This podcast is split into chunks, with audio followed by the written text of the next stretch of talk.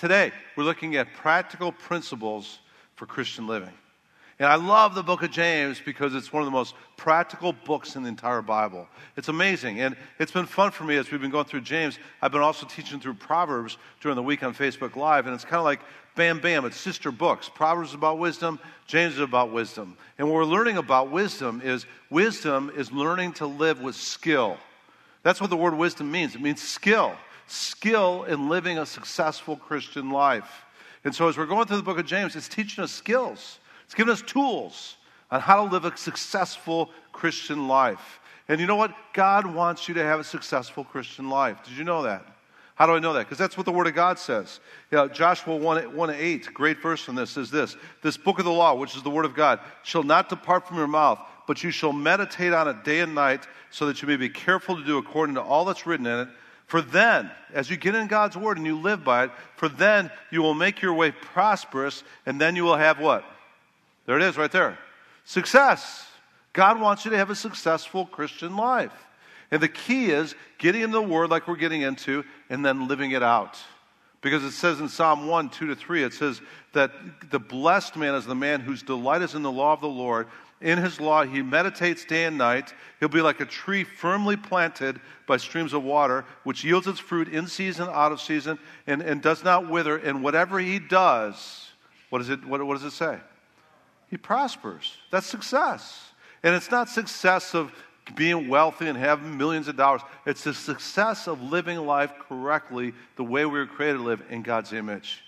And as we do that, every day we got that choice, too, by the way. Every day we got the choice. Am I going to choose life or death? Am I going to choose blessing or cursing? And the admonition of Scripture is choose life. Choose to live a wise, successful Christian life. But to do it, too, we need tools. We need biblical principles that will help us live a success, successful Christian life. And I, I, don't know about you, but as I've been going through James, as I've been going through Proverbs, I've been more and more stimulated towards loving good deeds and living a successful Christian life based upon the principles I'm learning in Proverbs and the book of James. So, if you have your Bibles again, go back to James chapter 4. We're back in verse 11. And let's look at the first principle. I've given you five bullet points this morning. So there's five points that will help us live a successful Christian life as we go through this scripture. First one is in verse 11 through 12. If you're there, say amen. There we go. Do not speak against one another, brethren. He who speaks against a brother or judges his brother speaks against the law and judges the law. But if you judge the law, you're not a doer of the law, you're a judge of it. There's only one lawgiver and judge, the one who's able to save and destroy. But who are you to judge your neighbor? Now, the word speak against there, kataleo in the Greek, and it means speak down about somebody. It's very similar to the word that's used in Titus for uh, malicious gossip, because the word actually also means slander, slanderer. And what it's saying there is, as Christians, we should never be about speaking down, especially about other Christians. Why? Because if we're doing that, we're judging them. And it says there in that scripture, there's only one judge. And it's not you and it's not me. And it's who? It's God. Only God has the right to judge other people because only God knows people's hearts. Only God can see in his omniscience into people's motives in their hearts and what they're really about. And when we're judging people, especially when we're speaking against people in our judgment towards them, we're playing the part of God. And our job is not to judge. Our job, listen, our job is to love. That's the law. And it's going back to the law. And he says a part of living by the law is living by love. Why? Because we learned earlier in James that the royal law is love. What does that mean? The royal law is love means it's the king of all laws. What did Jesus say when he was asked, What's the greatest law? What's the greatest commandment? Love God with all your heart, all your mind, all your soul, and all your strength. This is the first and foremost command. The second is like it love your neighbor as yourself. And on these two laws depends all the law and all the prophets. And when you're judging people with your words, especially, what you're doing there is you're putting yourself in the place of judge where only God deserves the right to be able to judge people. We don't. Our job is not to judge. Again, our job is to love. In church, we got to be careful in this area because one of the permissive sins in the church of Jesus Christ is slander and gossip. You know the word uh, for gossip there in Titus? It actually is, in the original language, it's diablos. Guess what English word we get from that? Devil. And you're no more, you're never more like the devil than when you're slandering a brother or sister in Christ. You're doing the devil's work. Why? Because the devil standing before God, uh, Revelation 12 11 says, and he's accusing the brethren night and day before the throne of God, and he's slandering us before God. And when we slander brothers and sisters in Christ and speak negatively about brothers and sisters in Christ, we're doing the devil's work. And that's why it says, let no unwholesome word proceed from your mouth. And that's not just for swearing, that's for slander too. Let no unwholesome word proceed from your mouth, but only that for which is good for building others up according to the need of the moment, that it might give grace to those who hear it, right? I've been challenged on this because I'm, I'm, I'm, doing double duty here. I'm teaching James, which has a lot to say about being careful with your words. And then I'm teaching the book of Proverbs, which has a lot to say about being careful with your words. I'll give you some example just from Proverbs that I've been learning as I've been teaching through Proverbs. Proverbs 12, 18. There's one who speaks rashly like the thrust of a sword, but the tongue of the wise brings what? Healing. A Proverbs 15, 4. A soothing tongue is a tree of life, but perversion in it crushes the spirit. Proverbs 18, 21. Death and life are in the power of the tongue, and those who love it will eat its fruit. Proverbs 21, 23. He who guards his mouth and his tongue guards his soul from troubles. And then Proverbs 31, 26, about the virtuous godly woman. It says, A virtuous godly woman, she opens her mouth in wisdom and the teaching of kindness is on her tongue. Wonderful. My grandpa on my mom's side was Papa DeBoer, one of the kindest men I've ever met, just a man of love.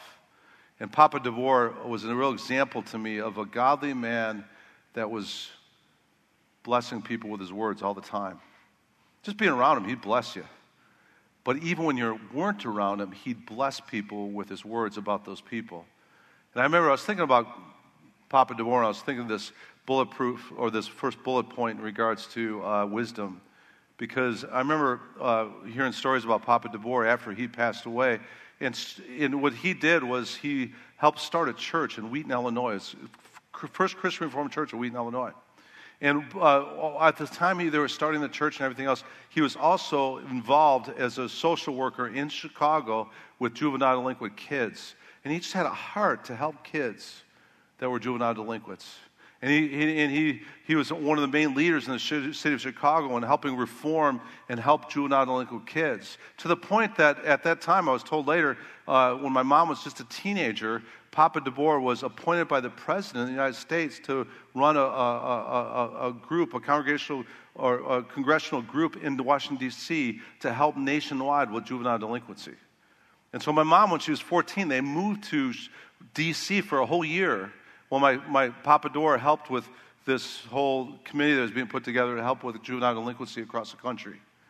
But when Papa DeBoer, I was told later, came back to Wheaton, Illinois, a very conservative city, he came back to Wheaton, Illinois, and as the church was started and everything else, he was never asked to be a leader in that church. You know why? Because it was in the 1950s when McCarthyism was kicking in, and anybody that was doing social stuff, like he was doing with social work, with helping with juvenile delinquencies, he must be a communist. And so they put my grandpa in the camp of communists, and so he can never be a leader in this church. He wasn't a communist, he was just a man who was trying to help kids. And I remember as a young kid, my grandpa set an example to me that even though he was alienated by his own church in some ways because of the way he was helping juvenile delinquent kids with social work, what happened was Grandpa DeBoer, Papa DeBoer, never said anything negative I ever saw about anybody in that church, and he stayed in the church. And he helped any way he could, even though he could never be a leader because he was a communist. He set an example to me, though. He only, only had good things to say about people in that church. He never, even though he's thrown under the bus because of the way he was helping kids in social work, he never said anything negative about anybody in that church. He just built people up with his words. There's wisdom in that. There's wisdom in being people that build with words rather than hurt. There's wisdom with being people that have words of kindness and grace about other people instead of words of bitterness and anger. And let's be wise like that. Amen? Let's use our words to bless people instead of curse people. And then when people are even cursing us, let's return, God bless you. And we overcome evil with what? With good. So, first, first bullet point be careful with your words and speak edification to people instead of speaking down about people with your words. Careful with your words. The Bible's very clear that our words have power in them. Power to bless or curse, life or death, to encourage or to tear down. Be careful with your words if you're going to live in wisdom. Verse 13, and now it says, Come now, you who say, Today or tomorrow we'll go to such and such city and spend a year there and engage in business and make a profit. Yet you do not know what your life will be like tomorrow. You're just a vapor, James says, that appears for a little while and then you vanish away. Instead, you ought to say, If the Lord wills, we will live and also do this or do that. Now, little history on this scripture. Uh, there was Jewish merchants at the time that had become Christians. And these Jewish merchants were going all throughout the Roman Empire, and they were doing well. They were making some money. And they were entrepreneurs. They were going to different cities, and they were establishing their businesses as the Roman Empire evolved, and they were, they were wealthy. And James is speaking to them a little bit throughout the book of James as the diaspora was happening and all these Christians were being scattered across the Roman Empire. And he's warning the Jewish merchants that were part of the church hey, don't just make your own plans. Learn to make your plans dependent upon the will of God. Be people that are seeking God's will and not just your own will. And didn't Jesus set the example of that? When he was about to face, face the cross at the Garden of Gethsemane, didn't he say, Father, let this cup pass from me, but not my will be done? But what did he say? Your will be done, Lord. Actually, says in the book of John that Jesus said, My food is to do the Father's will. And if you're going to live in wisdom, a part of living in wisdom is this is we are people that aren't just doing what we want to do and making our own plans and then asking God to bless our mess that we made because we made plans without his direction. No, if you're living in wisdom, here's what you do. You learn to seek God's will. And you learn to go with the direction that God is leading, and then God will bless those plans. There's a great book on that, by the way, if you want to do some more study on that. It's called Experiencing God by Henry uh, Blackaby. And he, the whole thesis of experiencing God is a, as part of our experiential relationship with God is He wants to lead us. And He doesn't want us just to make our own plans and then go our own way, and then after we're in this mess, because we didn't seek God's direction, ask Him to bless our mess. No, He doesn't want us to do that. What God wants us to do is God wants us to seek His direction, seek His will, and then go in the direction. The thesis of the book of Experiencing God is if you get God's will and you go in the direction that God sets for you, your, your, your direction will be blessed because you're right in the center of God's will. So it's important to do that. I've, I've been on both sides of the coin too. I've done things where I just jumped into things. I didn't seek God's will. I wasn't dependent on God's will, and then I was in a mess. I remember when I was uh, pastoring our, our, second church and get, just getting started in Oshkosh, Wisconsin, and I just had this brilliant idea that we were going to buy this little business, and the business was going to support our whole ministry, and we would be off to the races and have a, a great business. The only problem was I didn't do my research, and I bought a frozen yogurt business in one of the coldest places in the United States. And it was great during the summer. We were right by the college campus. And man, I just come from Southern California and frozen yogurt was big. And I said, this is going to be great. We'll convince all these college students to be healthy and eat frozen yogurt and everything else. And it was great until October hit. And there was 40 below wind chill for six months and no one eats frozen yogurt when it's freezing. I remember it was so cold that first winter. I remember going, this is back when I had hair. I remember taking a shower, going outside, and my hair froze. Oh. And then I realized that the frozen yogurt's not going to be a big hit when it's four below wind chill. And we, we, we, we barely survived the winter with that business, and the Lord rescued us. And someone came in out of the blue and said, We want to buy your yogurt shop and make it a substation kind of place. And I said, Praise the Lord! And we sold our business. Got out unscathed, barely. But that mess was there because I didn't seek God's will. I didn't seek God's direction. I just jumped into something rather than being dependent upon God's will. Now, I've gone the other way, though, too. There's been times where God's clearly led me by His will, and I've discerned His will, and it was blessed. I remember when we first were being led here to South Carolina to start Calvary Chapel Lexington. I remember we did kind of an investigative trip and we were seeking God's will, and we were praying. and We were saying, God, where do you want us in Columbia, South Carolina? We're, and we, we did a three day trip where we checked out Irmo. We went to Northeast Columbia. We went to downtown by the USC, and we kept praying, and God, where do you want us? And then I remember that third day we were about to leave, and we just we discerned it wasn't God's will for any of those places. And then we drove on Highway 1 into Lexington, South Carolina. And we drove past that old mill, the old mill. And as soon as we drove into Lexington, I looked at Heidi, she looked at me. This is it. God wants us here to start the next church here. And we were directed by God to Lexington. And as we got directed here, it was amazing because God just step by step, the last 23 years, has blessed, has blessed, and blessed because we're in God's will doing this. So as we get in God's will, we will be blessed as we're directed by Him. But we need to discern and be dependent upon God's will in our life and get direction. Now, question how do we get God's will? How do we discern God's will? How do we get in the center of God's will? I'll give you four ways. If you're taking, actually, I'll give you five ways. If you're taking notes, I'll give you five ways of discerning God's will and being directed by God's will. The first thing is submit to it. Bible says submit to God.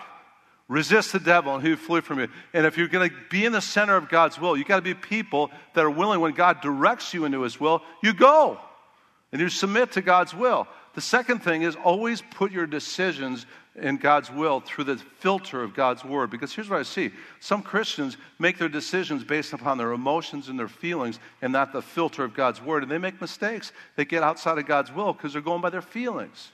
Oh, my husband and I, we don't get along. We're getting a divorce. Was there any biblical grounds for it? No. I just don't like the guy anymore. Is that what God's word said we're supposed to do? Well, we got, we got irreconcilable differences. Welcome to marriage. God's will is that even with irreconcilable differences, deal with it. Because what did Jesus say? What God has joined together, what does God's word say? Let no man separate. And so we work it out. Now, I understand biblical grounds for, for divorce. I understand when there's adultery and there's affairs. The Bible says it's wrong except for those cases. I understand if you've got an unbelieving spouse that leaves you and abandons you. That's, that's biblical grounds for divorce. But otherwise, stick with it. Because God's will is what God has joined together, let no man separate. That's how we discern God's will. Submit to it, but also put it through the filter of God's word and make sure that God's word is, is giving you direction and not your feelings and your emotions. Another way that we could discern God's will is, is also prayer. What do we learn in James 1 5? If any of you lacks wisdom, let him ask of God, and he'll give it to you generously and without reproach. So you pray.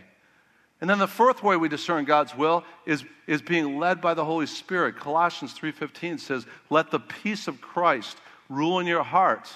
And what that means is the peace of Christ guides us in our decisions. How does the peace of Christ do that? Because when you pray about something, you seek God's will, God will give you a peace. And then that peace guides you in His will. And don't go against the peace. If God's giving you peace about the decision and it's in according to God's word, go with the peace. But then the last thing, the first, fifth thing for discerning God's will is this, is get counsel, godly counsel. Go to people you trust that are godly people, that are wise people. Say, hey, I'm making this life decision right here. Give me some, give me some counsel. Because Proverbs says, in a multitude of counselors, there's wisdom. Get counsel from godly people. So all ways of discerning God's will. And we're to be people that are discerning God's will. The problem these merchants had here in James was they were just making all their own decisions. We'll go to this city, make a lot of money. Then we'll go to this city, make a lot of money. And, and, then, and then what they're being confronted with is you don't know what God's will is here. And by the way, your life is just a vapor. You can be here today and gone tomorrow. So here's the, here's the next point. Next bullet point, right in that scripture also, is if you want to live in wisdom. Not only be dependent in discerning God's will, but also be people. Listen, you need to be people that realize life is short and li- live live appropriately because life is short. What does it say life is? It's a vapor. The word vapor there, mist. It's kind of like a fog in the morning. You go, you drive to uh, uh, drive to work, whatever else, and there's a fog and it's a mist. And then by the time the sun comes out, what happens to the mist? It's gone. Newsflash: That's our lives. Here today, gone tomorrow. Live appropriately. And the older I get, the faster it goes. I remember when I was a kid, it seemed like summers were forever. Do you remember that? I mean, you, you'd start in, in, in the uh, beginning of June and it's summer, and it seemed like forever until school started again. And then school would start, and the, the school year was even longer. I mean, it seemed like some, some, some of my school years seemed like eternity. I'll, I'll tell you, one year was, was third grade. I still I don't remember any other elementary age uh, uh, stu, uh, teachers' names. I remember this teacher's name. Her name was Mrs. Curtis. One of the reasons I remember her name is because I was kind of a class clown a little bit, like to talk a lot and stuff, and it hasn't changed much. But, I, anyways, Mrs. Curtis, this is back in the days when you get in trouble for discipline. And Mrs. Curtis used to, when I make too much noise or talk too much, she used to take me by my ear to the front of the room. Still remember that. Again, pull. This didn't happen just once. It happened all year long. It was one of the longest years of my life. But that's when you're young. What's happening now? hyperspeed. It's amazing. Uh, my cousin, who's a senior pastor, actually of a Christian Reformed church up in New York, he, he texted me this, this week and said, Hey, we're doing family vacation. We're driving through Carolina, and we want to stop at Fort Hoppy and see, see you guys. I said, Great. It seems like you were just here. It would be good, great to see you again. He goes, No, I wasn't just here. It was 10 years ago, the last time we saw you guys. My son was a preschooler, three year old. Now he's a teenager.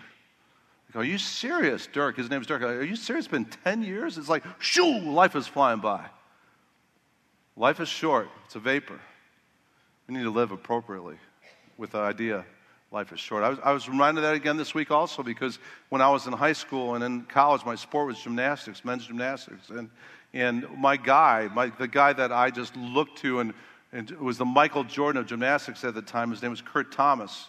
Kurt Thomas was an amazing, incredible all around, all around gymnast. And he actually uh, was training at the end of my high school career at Indiana State, and he was about to go to 1980 Olympics, and they boycotted the Olympics. And because of that, he, he would have won like five, six gold medals.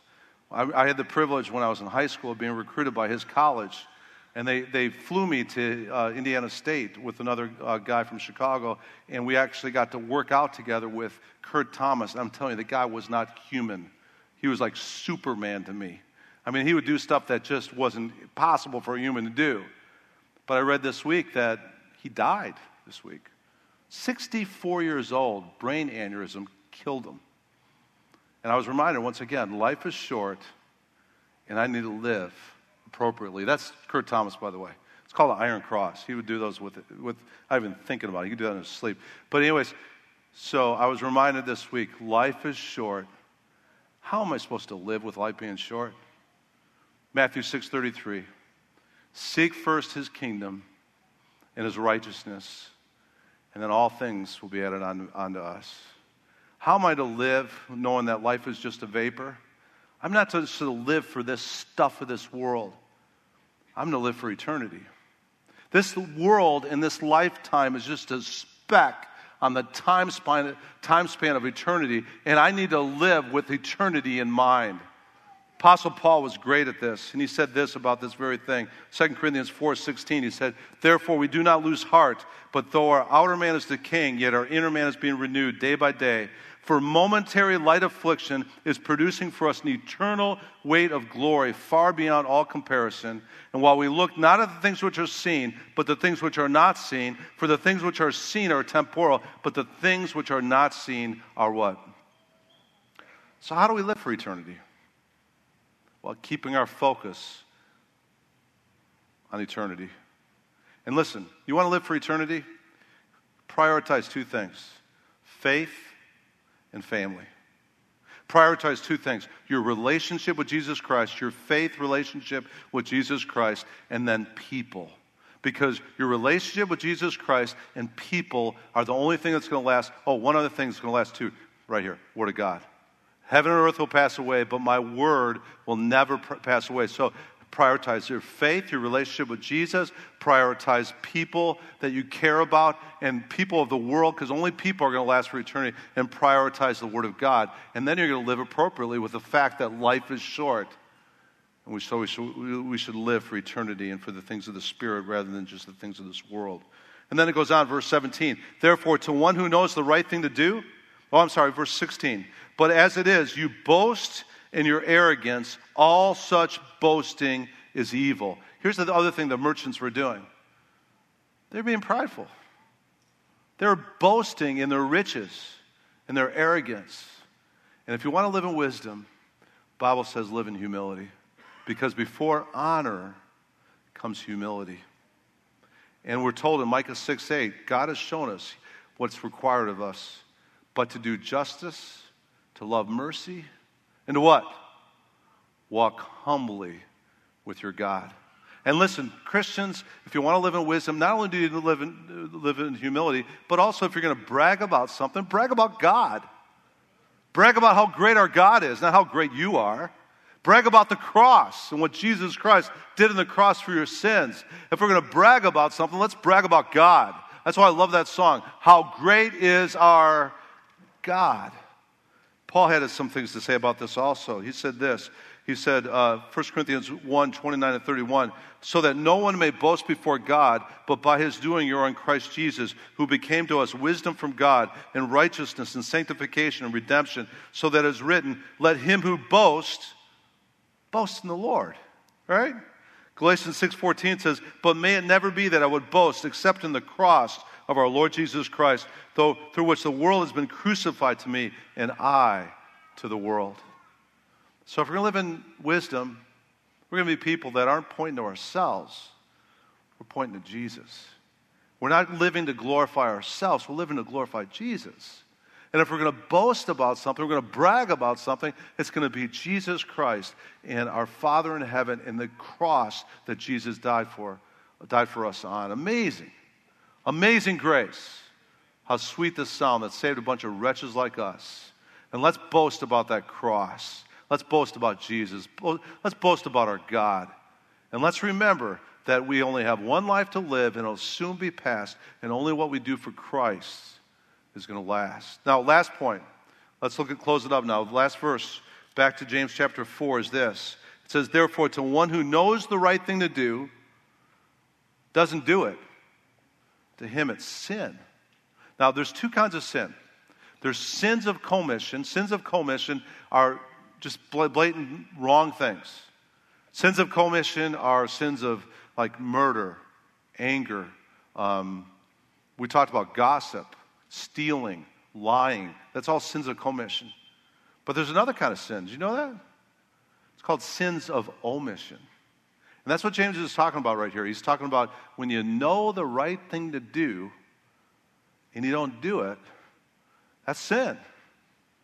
It's sins of omission. And so, what we need to do if we're going to live in wisdom is not only be directed by the Lord, but when the Lord directs us to do something that's the right thing to do, we don't do it. That's sin. We need to realize that. So, what we need to do is we need to be people that are saying, okay, as the Lord directs me to help this person, I'm going to help him. As the Lord directs me to give and to be generous in my giving, I'm going to give. As the Lord directs me to be a, a, witness to somebody, even though it might be a little uncomfortable, or to invite someone to church or whatever else, we're going to still do it. We're still going to witness because the Lord's telling us this is the right thing to do. And we're going to do it even though we might not be comfortable and it might challenge our comfort zone. We're still going to do it. Lord's telling you maybe to serve an area.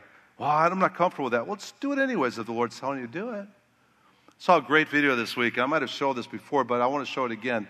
And, and it's a video of a gentleman who was directed during World War II to help these kids get out of Nazi occupied Germany and out of concentration camps and be set free rather than die in concentration camps. And the Lord was, I think the Lord was directing him to use his wealth. He was a wealthy man. And the Lord was directing him to use his wealth to help all these kids get set free from concentration camps. Let's watch the video. It's a great example of being directed by the Lord and doing what the Lord says and not committing omission of direction from the Lord.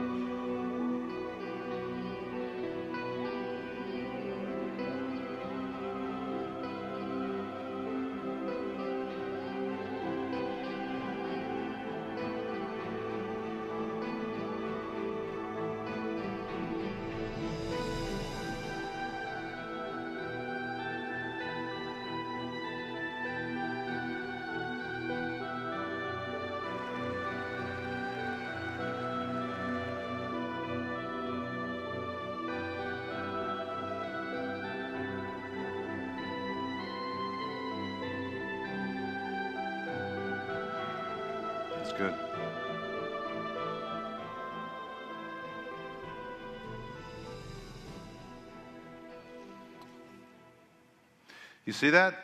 Lord directed him. Lord told him to do this. And he didn't omit it. He did what the Lord directed him to do. Amen? That's wisdom right there. Can you imagine those 600 and some people, now adults, thanking him for not committing a sin of omission. And he could have said, I'm just use my wealth for myself. No, he used his wealth to rescue these hundreds of kids and set them free. Amen? So, five things we learned about wisdom this morning. Practical, just points on practical Christian living. What were they? Let's go back. First of all, if you're going to live in wisdom, you don't speak down about people, you speak up. You're wise in your words. You build people up with your words. You bless people with your words. You don't speak against, especially brothers and sisters in Christ. Number two, you're a seeker of God's will. You seek God's will. You don't just make your own plans. You seek God's direction in your life. Number three, you realize life is short and you live appropriately. You live for eternity and for the kingdom. Number four, we real, realize also that, hey, boasting and arrogance, not a part of the Christian life. We're to walk humbly with our God. We're to be people that live in humility. And if we're going to boast about something, we're going to boast about God and the cross. And number five, we don't commit sins of omission. If we know the right thing to do, whether it's help or give or serve or use our gifting or whatever it's called, to maybe just to be a witness to somebody, maybe to just tell someone about Jesus, whatever the Lord's leading you to do, don't omit it. Go for it. Opens the door, go for it. Amen?